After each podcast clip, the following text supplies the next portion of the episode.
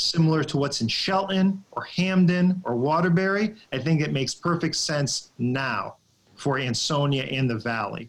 I think. And what does it look like, John? Because I'm an idiot. So what's the difference? How does it work? Why? I think a redevelopment agency gives you a lot more flexibility. It's difficult to operate as government doing economic development because, as you know, you can't move quickly. You have to go through a series of steps and processes. You can't acquire property that's contaminated without the ability to take on some liability, and a redevelopment agency could do that. There are all sorts of advantages to having a quasi-municipal agency. Yeah, from a mechanical standpoint, as Sheila alludes to, there's that ability to keep at arm's length. A lot of cities, they get very scared diving into these properties, these problem properties. And it's with good reason. There is risk, right? And the smaller you are as a community, the more risk there is. I think about Waterbury, of course. Waterbury has so many of these properties. How many copper and brass? I mean, Sheila says sometimes that they have maybe 5 or 6, if not more, copper and brasses. Mm. They have over 400 brownfields properties. I was in Eugene. I was in Derby for 7 years.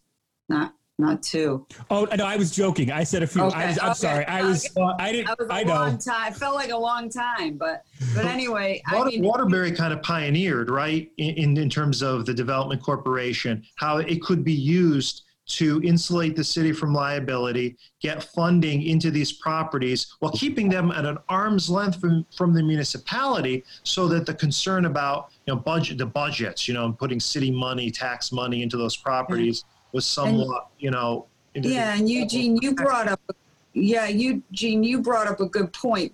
There are complicated sites that are left here because they're complicated without, any development on them because of the difficulty. And I think it makes perfect sense for Valley communities, i.e. Derby, Seymour, and Ansonia, to have a redevelopment agency just because of these complicated sites, right? Take them out of the cities and the municipalities and put them in a redevelopment agency, easier to get money, to funnel money into these projects, easier to get them cleaned up, more power, more bang for your buck when you're all together with a redevelopment agency. And I think the mayor and John, and we all spoke about transitioning our Economic Development Commission into a redevelopment agency. But as John had said, we weren't really ready at that point. I think now we've got a lot going on.